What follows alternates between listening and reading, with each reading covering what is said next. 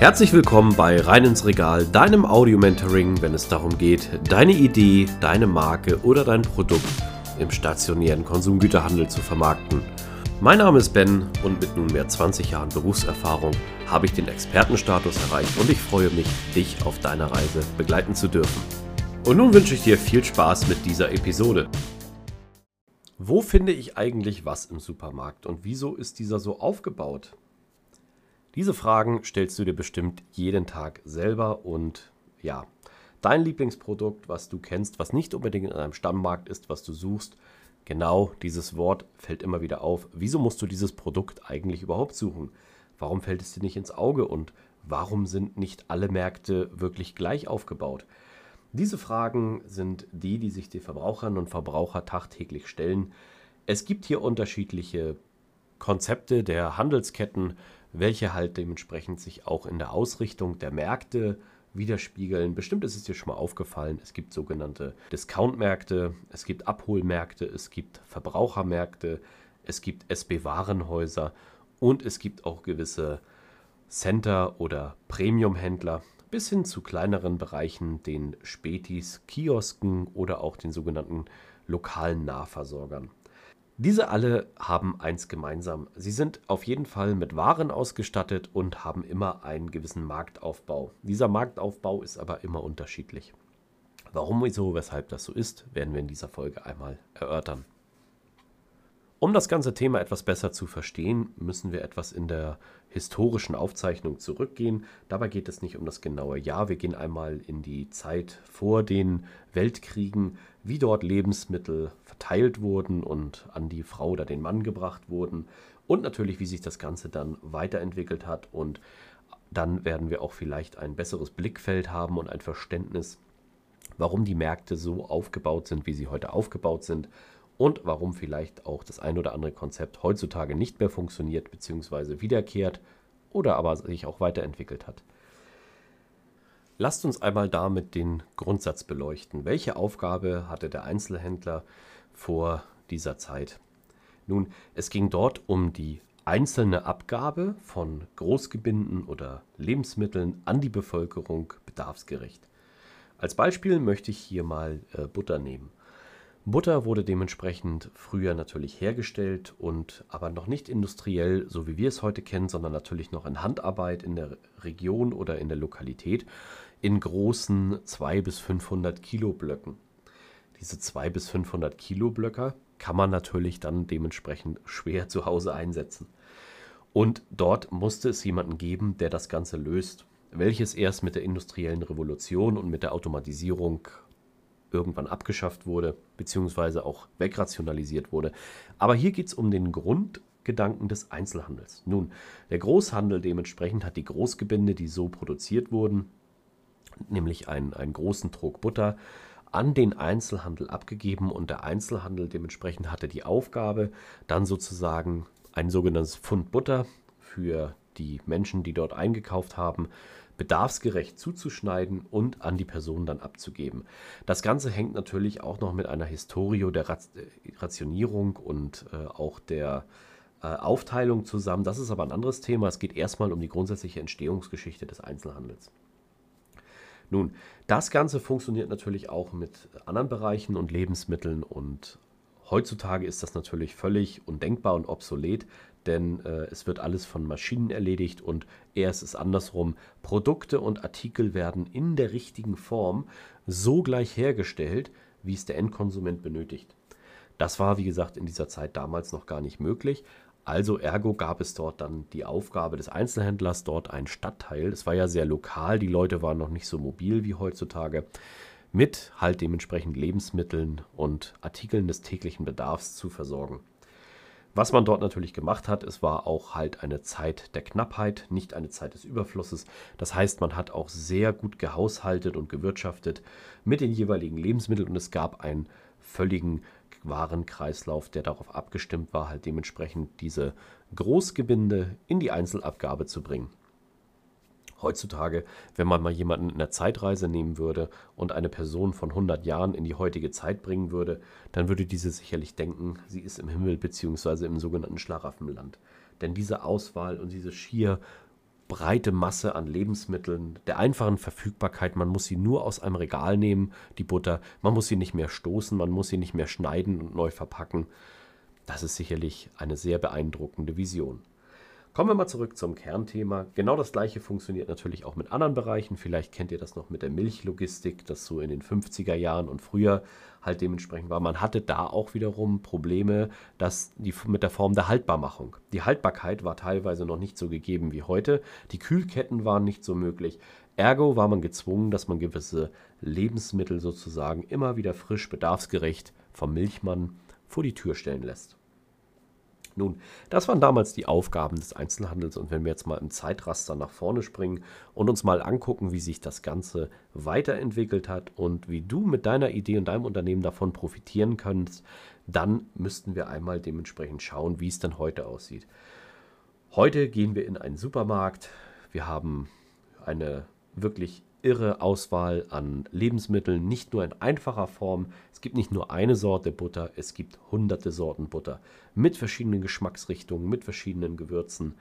Eine unfassbare Auswahl an Möglichkeiten. Diese Auswahl gibt es natürlich immer, weil ein gewisser Bedarf entsteht oder weil ein Trend erkannt wird.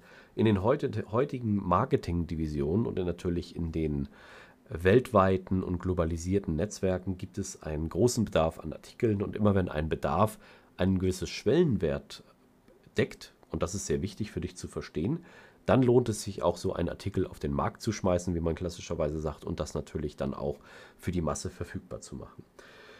Um wieder in unser Bild zu springen, wir gehen in einen Supermarkt rein. In der Regel haben wir dort einen Eingangsbereich, wo wir Körbe und Einkaufswagen bekommen, um dementsprechend natürlich auch möglichst viel Waren kaufen zu können. Wir haben einen großen frische Bereich, aber es geht jetzt schon los. Wir werden eigentlich permanent beschallt, berieselt mit all unseren Sinnen. Das beherrscht der deutsche Einzelhandel mittlerweile wirklich sehr gut. Uns dazu zu animieren, Waren und Produkte zu entdecken und zu kaufen. Dort gibt es eine ganz eigene Verkaufspsychologie und eine sogenannte In-Store-Marketing-Psychologie dorthinter, welche übrigens sehr interessant ist zu erörtern, auch wie dein Produkt oder deine Marke davon profitieren kann. Nun, es gibt einen breiten Bereich und wir haben sehr viel Auswahl. Auch die Quadratmeterzahl hat sich deutlich erhöht. Es gibt teilweise Nahversorger, die 400, 500 Quadratmeter haben, bis hin zu Warenhäusern und SB-Warenhäusern und sogenannten Gigamärkten mit 10.000 Quadratmetern Verkaufsfläche, wo es wirklich fast alles gibt, was der Markt zu bieten hat. Nun, wenn wir das Ganze mal beleuchten, dann war es sicherlich vor 100 Jahren anders. Dort ist man in einen sehr kleinen Markt reingegangen, maximal 100 bis 200 Quadratmeter und hier auch noch ein wichtiger Punkt, der sich geändert hat. Damals wurde man bedient. Ist ja logisch, es war ein Handwerk, es mussten viele Produkte klein gemacht werden, man musste bedient werden. Das konnten die Menschen nicht selber, aber mit der Industrialisierung und der bedarfsgerechten Verpackung sozusagen war das Konzept des äh, SB-Marktes, also des Selbstbedienungsmarktes, erst möglich. Der Selbstbedienungsmarkt stellt uns natürlich auch wieder vor neue Herausforderungen. Dort sind aktuell sehr wenig Menschen, die mit uns sprechen, die Produkte weder erklären noch erfüllen können. Und damit meine ich nicht die Bedientheken, sondern ich meine das klassische Regal, wo wir Waren entnehmen. Das Regal spricht in der Regel nicht mit uns. Übrigens ein interessanter In-Store-Marketing-Gedanke hier, vielleicht auch Produkte demnächst charmant in Szene zu setzen. Auf jeden Fall ist, hat sich das geändert und damit ändern sich natürlich auch die In-Store-Verkaufsmöglichkeiten und Marketingbedingungen. Immer wenn sich ein Konzept ändert, ändert sich das große Ganze.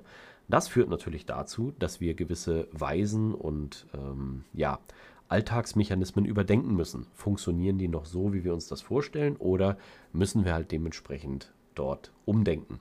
Und genau das machen wir aktuell, wenn wir in einen Supermarkt gehen. Wir haben, wie gesagt, diesen riesen Supermarkt mit einer irre Auswahl an Möglichkeiten, an Themen. Wir fangen ja schon an, meistens zumindest eine Einkaufsliste zu machen.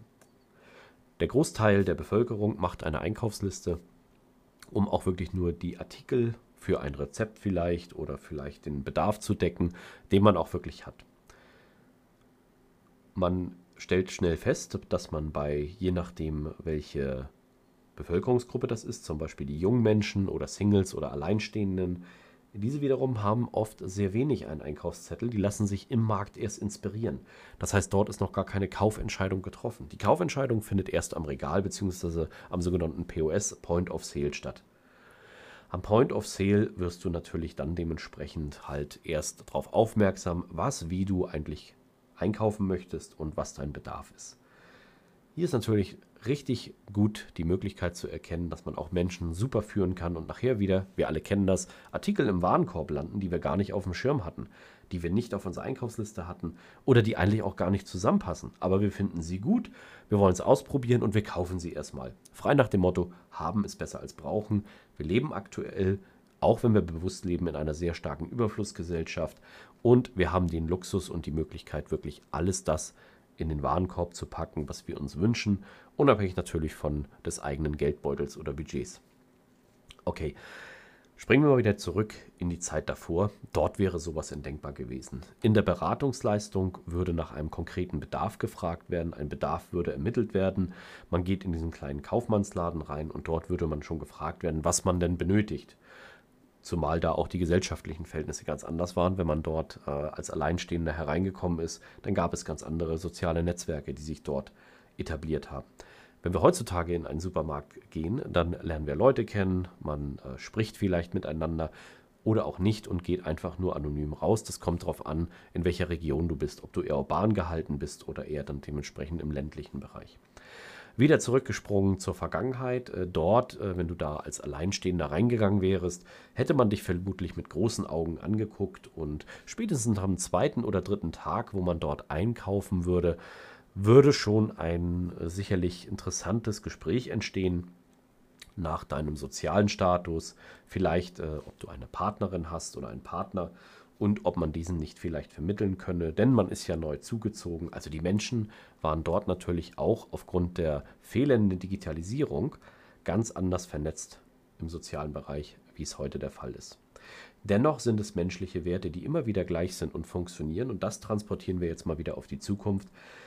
In den Märkten dementsprechend hat sich einfach nur die Kommunikationsform geändert. Wir sehen überall bunte Bilder.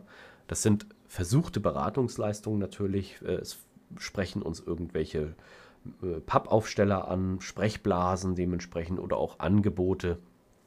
Und man hat irgendwann erkannt, dass der Mensch sehr wirtschaftlich und effizient getrieben ist, nicht nur durch unseren eigenen Körper von der Evolution her, sondern auch von der Psychologie. Also haben sich damit dann irgendwann die sogenannten Price-Offs, die Angebote entwickelt, nicht nur aufgrund der Marktwirtschaft, sondern natürlich auch, weil das die Form der Kommunikation ist, wie ein Produkt mit uns kommuniziert, auf Basis natürlich der Probierkäufe einen Price-Off zu tätigen. Das ist nur eine Möglichkeit, die man nehmen kann. Aber wir stellen sehr schnell fest, dass dieser spannende Bereich des In-Store-Marketings doch sehr breit gefächert ist. Nun, auf was können wir vielleicht aus der Vergangenheit lernen? Also, wir können lernen, dass dementsprechend Produkte des täglichen Bedarfs damals natürlich noch weitaus knapper waren und auch die Globalisierung und die Vielfalt nicht unbedingt so gegeben wurden, wie sie heute sind. Damals hatte man auch noch viele Vorteile. Dort gab es den saisonalen Kalender. Also da hätte man vielleicht Erdbeeren im Winter vergeblich besucht. Heute wird das einmal quer durch die Welt geflogen. Und wir erhalten dann natürlich auch die Lebensmittel und Produkte, vielleicht in unterschiedlichen Qualitäten, die wir einfach benötigen oder haben möchten. Also ist die Frage natürlich, ob wir sie wirklich benötigen, aber sie sind erstmal da in der Form. Nun, Heute geht es ja sehr stark auch um das Thema der Regale und des In-Store-Marketings und wie der ganze Einzelhandel so entstanden ist. Und du merkst sehr schnell, damals hat man die Waren in Großgebinden einzeln abgegeben. Heute ist es ähnlich. Wir brauchen heute eigentlich noch viel kleinere Mengen. Wir sehen es an den Produkten des täglichen Bedarfs, dass die Verpackungsgrößen sich eigentlich doch eher immer kleiner gestalten und äh, dass diese Aktionen wie XXL-Aktionen oder Giga- und Megapackungen auch in Bezug der Lebensmittelverschwendung abgenommen haben, was natürlich sehr gut ist. Ähm, und das ist natürlich ein Punkt, der auch der Gesellschaft wiederum zugutekommt. Aber was hat das Ganze jetzt mit dem Aufbau eines Marktes zu tun, des Konzeptes dahinter und natürlich, wie finde ich meine Lebensmittel oder meine Produkte, die ich den ganzen Tag vielleicht suche, schneller? Nun, wir haben gerade schon festgestellt, dass die Konzepte daraus entstanden sind, dass es einmal natürlich aufgrund unserer gesellschaftlichen Bedürfnisse Veränderungen gibt. Diese gesellschaftlichen Bedürfnisse haben sich natürlich dann auch aufgrund der Demografie und der voranschreitenden Digitalisierung, Automatisierung und technischen Entwicklung sehr stark angepasst. Zweitens ist es so, wir haben festgestellt, damals gab es Themen wie einen saisonalen Kalender und vielleicht auch lokale Spezialitäten. Dort ist man auch bewusst vielleicht vor 100 oder 200 Jahren weit weggefahren und hat dann ferne Speisen genossen, die es in heimischen Ländern gar nicht gab, weil die Zutaten dafür gar nicht verfügbar waren. Und genau hier kommen wir zum Aufbau der lokalen oder regionalen Märkte. Ich hatte es gerade schon erwähnt, die Märkte entwickeln sich aktuell von der Globalisierung und Zentralisierung wieder zurück in die Region. Das bedeutet, die Märkte werden immer an den Bedarf der dort lebenden Bevölkerung angepasst. Das bedeutet natürlich, dass halt dementsprechend die Waren und auch die Angebote variieren und in unterschiedlichen Themenblöcken stattfinden.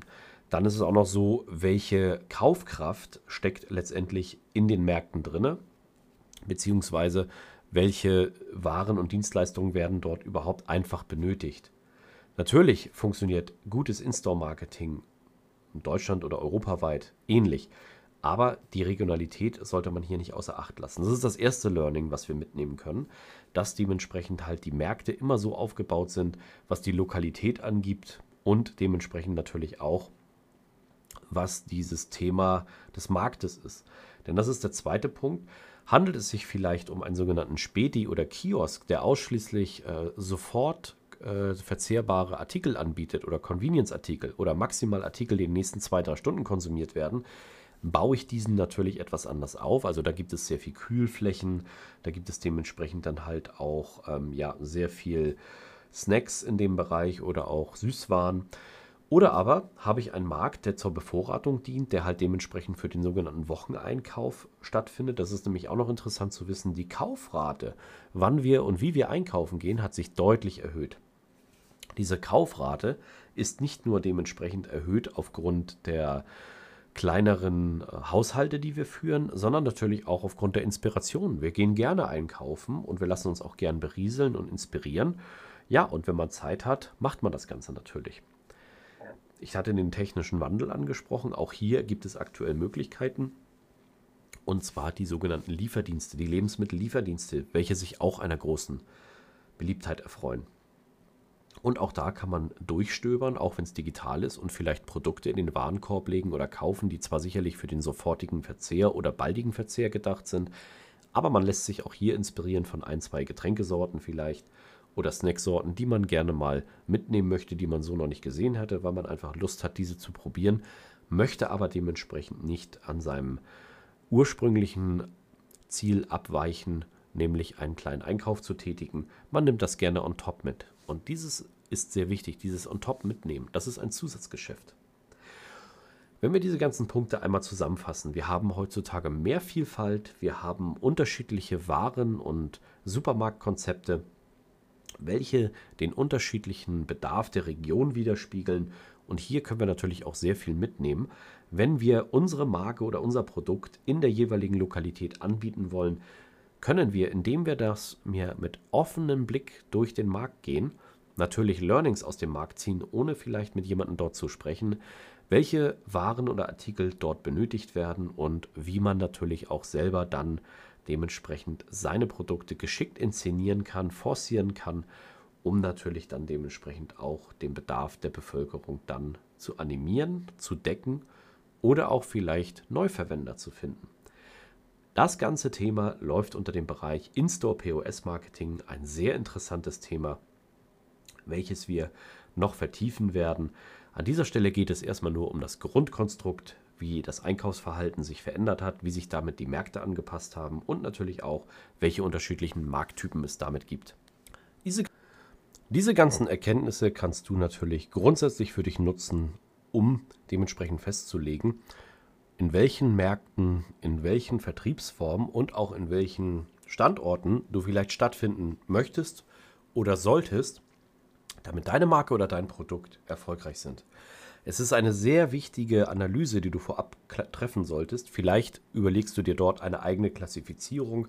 Klassifizierung in der Form können über das ABCD oder 1, 2, 3 oder über die Punktesysteme laufen. Es ist aber sehr wichtig, dass du für dich Bewertungskriterien festlegst. Welche Marktgröße ist für dich interessant? Wie viele äh, Kundinnen und Kunden sollten dort mindestens durchlaufen, damit sie auch auf dein Produkt aufmerksam werden? Hast du natürlich einen Artikel des täglichen Bedarfs, den jeder braucht, ist deine Auswahl der Vertriebsstandorte natürlich deutlich interessanter. Bietest du vielleicht Produkte an wie Non-Food-Artikel oder Artikel, die vielleicht nur für Autofahrer oder andere Personengruppen geeignet sind, solltest du das Ganze natürlich dann auch dort anbieten, wo viele Autos parken können und nicht unbedingt in einem Markt, der nur fußläufig zu erreichen ist. Hast du andersrum wiederum einen Markt, der nur fußläufig zu erreichen ist, solltest du darauf achten, dass du möglichst kleine Gebindesorten im Sortiment hast und nicht Großgebinde, denn deine Kundinnen und Kunden werden es dir natürlich danken, wenn du das Produkt dort schon richtig ausgewählt hast und diese Größen dann sozusagen für diese Art der Verbrauchermärkte dann anbietest. Sehr coole Insights. Ich freue mich auf jeden Fall an der Stelle, dass du bis hierhin dran geblieben bist. Wie immer, lass uns das Ganze interaktiv gestalten. Wenn du Fragen hast, zögere nicht, auf mich zuzukommen, dich mit mir zu vernetzen oder mir auch deine Frage zu platzieren. Ich freue mich, von dir zu hören und sage bis zur nächsten Folge. An dieser Stelle möchte ich mich ganz herzlich für deine Aufmerksamkeit bedanken. Schön, dass du bis zum Ende dran geblieben bist. Solltest du meinen Kanal noch nicht abonniert haben, tue dies jetzt, dann wirst du automatisch benachrichtigt, wenn die neuesten Episoden online kommen. Solltest du jemanden kennen, für den dieser Content interessant ist, zögere nicht, mich weiter zu empfehlen. Ich danke dir und freue mich. Bis zum nächsten Mal. Dein Ben.